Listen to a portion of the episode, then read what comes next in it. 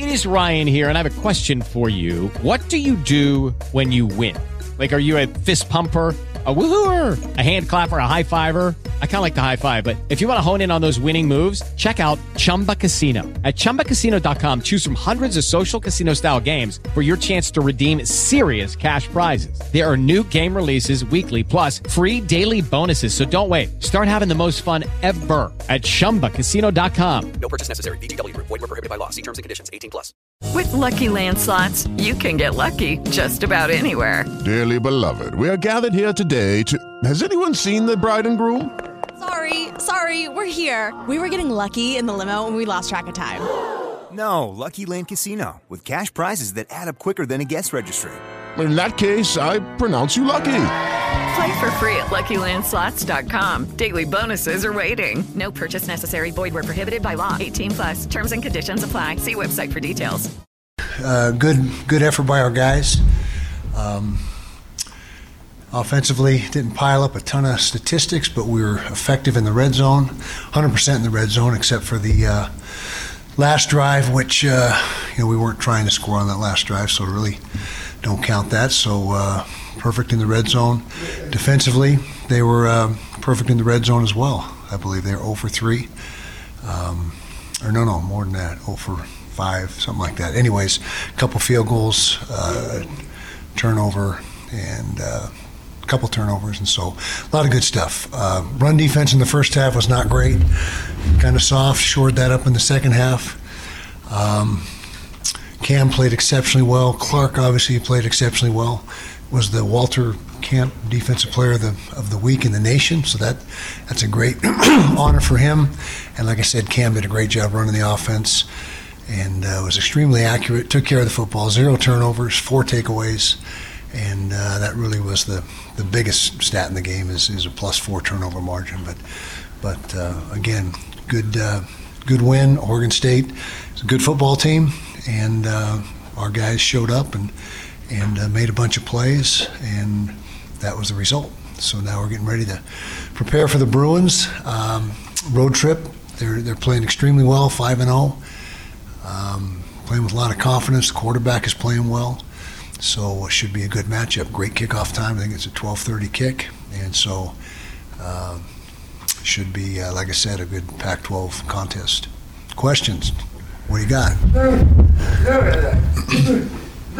in the back week, we have started vehicle up in the green. And, and we have looked good in the first half. Um, why is that? And what, what do you, and what do you plan to, to take the Talking about not quite a fast enough start on offense. You always got something to complain about, Justin. That's what I do. Yeah. Um, well, the first series we were uh, we had four three and outs in the in the game, which is too many. I think we only had eleven possessions. It's uh, you know the possessions are seem to get less and less. I mean. Uh, 20 years ago, you get 15, 16 possessions a game, and now it's it's much less than that. But uh, you know, we did uh, not start with you know with the scoring drive initially, but then we we uh, got it in the end zone. I think we had what 21 at half, and then uh, put uh, a few more points on the board in the second half. So so we'd like you know ideally you'd like to start you know with, with touchdown drive right out of the gate.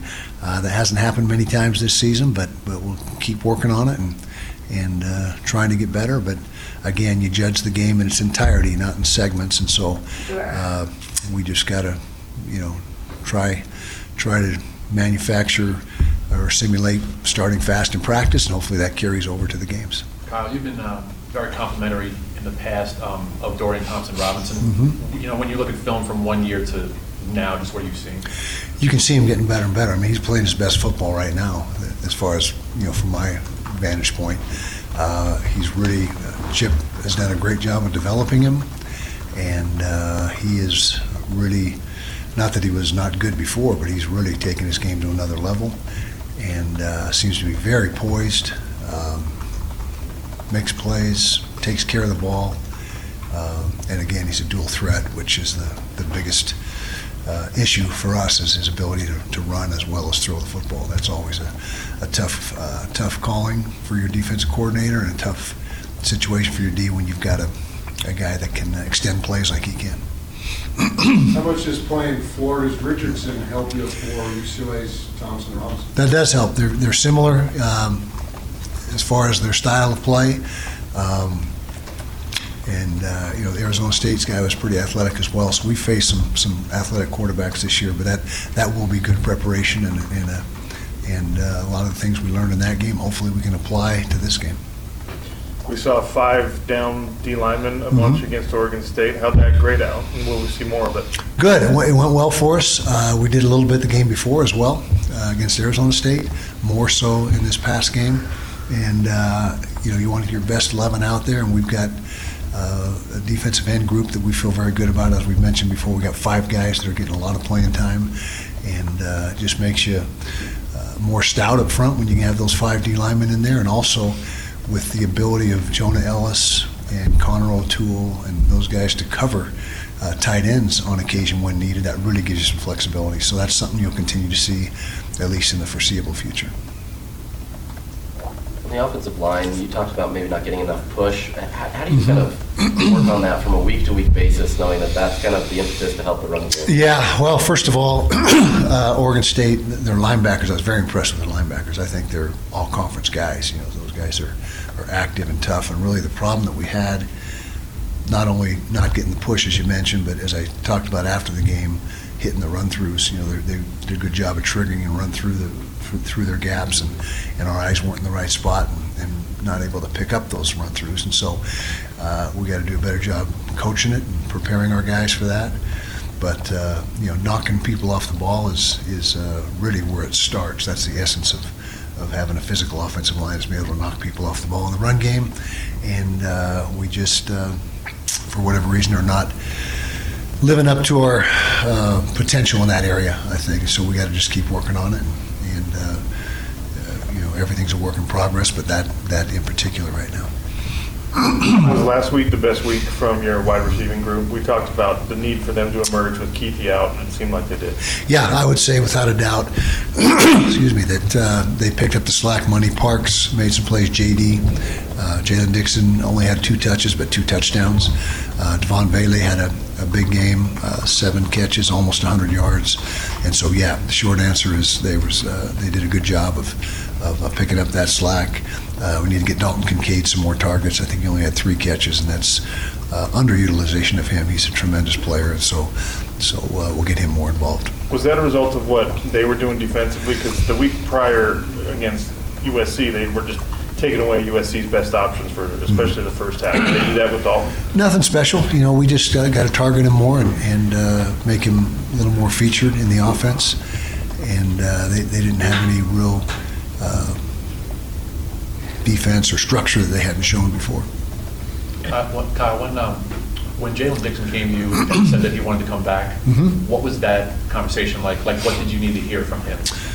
Well, I needed to hear that he was all in and that he had uh, got himself together and, and was in a good place uh, from a mental standpoint, and uh, that it wasn't just by default that he had nothing else, you know, going. You know, I, I needed to know that that he was uh, sincerely and genuinely wanting to be a part of this football team and and uh, be a guy that would come in and be a great teammate, do whatever he's asked to do, and and uh, play his role to the to the utmost of his ability, and and that's what he expressed to me.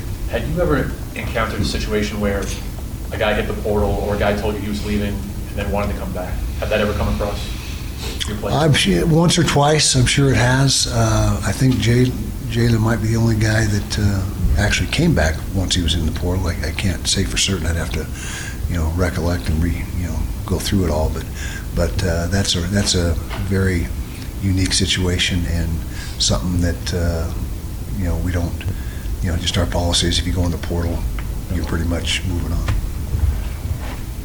You gave a lot of different running backs carries. It didn't seem like you really settled on any one. Mm-hmm. And you talked about the offensive line problems, but is there something the backs can do to help? Is there something you were looking for from them? I think the backs did a pretty good job of taking what was there. Um, you know, great backs, when there's nothing there, they still make three yards. I mean, that's the, the distinction of a great running back is to be able to make more than what's blocked.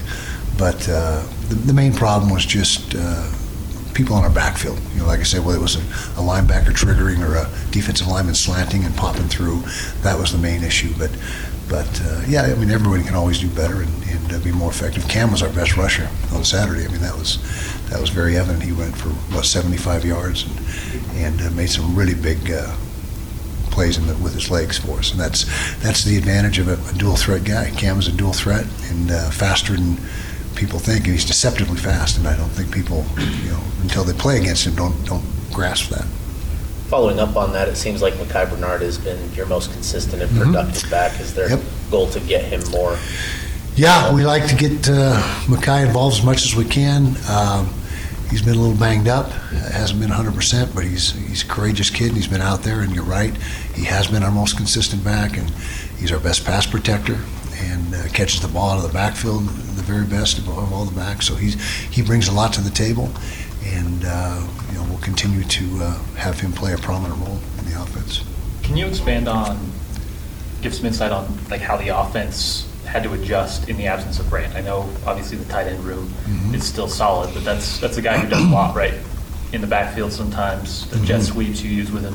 Jaylen, Micah, all those guys are, are playing a part, but how do you feel the offense adjusted to, to his absence? Pretty good. I think we, uh, like I said, made a concerted effort with uh, a number of guys to pick up that slack. Our personnel groups reflected that as well. We were in far less multiple tight end sets than we had been all season prior with Brant. And the lead set uh, last week was 11 personnel, which which is a one tight end uh, set. But but Thomas Yassmin came in and contributed a little bit. Uh, Munir McClain made a nice catch and run after catch. And, uh, you know, Logan. Logan, God, what's Logan's last? Kendall. Yeah, Logan. I always get confused because he's got two first names. Logan, Logan Kendall. Uh, yeah, nothing wrong with that, I guess. Yeah, uh, does the dirty work. He doesn't get a lot of catches, uh, but he is a, a very efficient blocker and uh, does a lot for us uh, in that capacity. Is, is Tavion making the steps necessary to help him get back on the field more? Yep. So far, he's uh, he's been on track, and and uh, barring any setbacks this week, you should see him more and more uh, as the weeks go on, and and uh, again, barring setbacks, you got to be consistent. You got to be accountable. Kyle, you said uh, a number of times that you prefer day games versus night Mhm. games. Uh, I'm curious why that is. Just because he's sitting around all day waiting to play. I mean, you you, you want to go out and compete, and, and uh, it's uh, no fun just sitting around for ten hours, you know, twelve hours waiting to waiting for kickoff. And and uh, you know, as a player, I felt the same way. You know, you want to get out there and get playing as soon as you can, and and no different as a coach. Uh, another.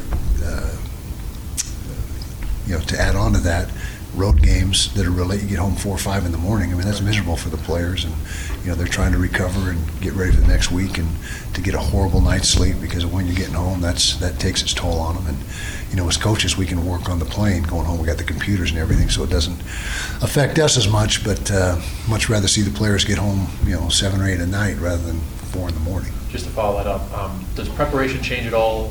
Um, you know, when it's a noon game versus an eight game, obviously there's eight more hours to prep potentially. hmm Yeah, uh, no, it doesn't change our routine other than we get them up in the morning to get used to having the, the pregame meal time that's going to be on Saturday, you know, ingesting uh, food in the morning. Our sports scientists say that's a good idea, so we go ahead and follow that recommendation. But as far as our practice uh, routine, our number of periods, the time of day that we practice, meetings, all that remains consistent. Is Charbonnet going to be the best running back you've faced this year? One of the best for certain. He's really good, and uh, he's uh, big, strong back, good vision. Uh, he's got some speed to him. Uh, he's tough, so yeah, he's going to be, uh, if not the best, certainly one of the best that we've come across this year. College football season moves very quickly. Um, Mhm. We're in week six now. How would you assess your team's performance as a whole at this point? I think we've gotten better each week since the since week one. We you know we've talked about that plenty that we didn't play our best football in week one, but since then, I think we've taken a step forward every single week. This past week included, obviously. And uh, if you want to try to win a championship, that's got to happen. You, know, you got to be able to be on that upward trajectory from game one to game twelve. You mentioned Clark Phillips had a huge day, and after the game, he talked about how that was a result of coaching and film study and all that. Now you're facing a fifth-year starter in DTR. Is it markedly harder to recognize tendencies with Chip and DTR rather than what you guys saw last week? I wouldn't say so. I think if you do your film study, every team is is uh, you know they got their core offense and what they do from week to week, and there'll be a few new wrinkles here and there, but but uh, everybody is has got uh, enough in their core that if you study film enough and you, and you watch enough film, you're going to get a great feel for it and and anti- anticipating. Uh, plays before you know just by looking at the sets and the, and the field position and the down and distance it's all in the equation and the more film you study the more the more familiar you get with uh, what you're going to face, and and uh, the game slows way down when you when you study film. Things become much more. Uh, you know, it's easier to make plays, and, and Clark is a great film study guy, and and that showed up obviously on Saturday. How did Mo Diabate grade out in his return? Okay, not as well as he can play. You know, he was rusty, but uh, and he was a little bit out of shape. That's to be expected with his downtime. He wasn't able to do a whole lot when he was when he was uh, on the shelf but uh, he made he did make some really nice plays, and and uh, we expect him to keep getting up to speed. And I'm sure he'll be a lot more effective this week than he was last week. Now, he didn't play bad; he just didn't play as good as his capabilities. Kyle, we've had uh, two Pac-12 coaches now fired in season. I'm curious if you had any thoughts, not necessarily on guys getting fired, but specifically the decision to do it in the middle of the season. Well, when the uh, signing day got moved up, that was one of the the things that uh, was kind of I don't want to say predicted to happen, but but could happen because you can't. It's all about recruiting, and if you wait until the eleventh hour to fire a guy, you got signing day coming up two or three weeks later, I mean that puts you in a in a spot. And so uh, I think that's really the main impetus for uh, for early dismissals is uh, to try to get well twofold. Number one, the recruiting, and secondly, to start your search right away and, and be able to you know, maybe beat someone to the punch on a guy that might be available. And so, so I think that's the reason for it. And, and uh, I don't think it's going to change. I mean, there's no, you know, there's, there's, I don't think we're going to go backwards on that. I think it's going to continue to be uh, just a, a callous, uh, you know, cold-blooded deal. But you, you make enough money where they expect things, and you better, you got to produce. I mean, that's just the nature of the beast. The ripple effect. do you have conversations with your coaching staff about like, you know, whether people are interested in, you know, upward mobility, maybe being a position coach to a coordinator when somebody else gets those jobs. I mean, it seems like every time the Pac-12 job, uh, you know, gets opens and then somebody else gets hired, somebody from other staffs ends up, you know, potentially moving. Do you have conversations with your staff at this point? No, nothing. Zero during the season. It's all focused on what we got. You know, the task at hand. That's an off-season discussion, and really in June, you know, when I meet, I have. Uh, exit interviews with all my coaches each year, evaluations, however you want to term it, and uh, that's part of the conversation is, is their goals and, and desires and what they, you know, where they see themselves three, five, ten years from now, and and uh, you know, because if I know I can, you know, help them any way I can, but but during the season it's just focused on task at hand, and there is no conversation about any of that stuff. Similarly, Paul Chryst was fired at, at Wisconsin with the 72% winning percentage. Mm-hmm. Is it enough to just win these days, or is it more about living up, playing up to expectations consistently? Well, I think it's both. Uh, you know, expectations at certain schools are certainly higher than at other schools, and so it's a relative situation. But but uh, you're right, 72% is pretty that's pretty darn good. I mean, that's uh, that's uh, you know a lot of coaches would love to have a winning percentage like that, and so. Um, you know, it's just a matter of, of uh, like I said, it's instant gratification, win now mentality, and and uh, that's just, and it's not going to change. I mean, that's just how it is.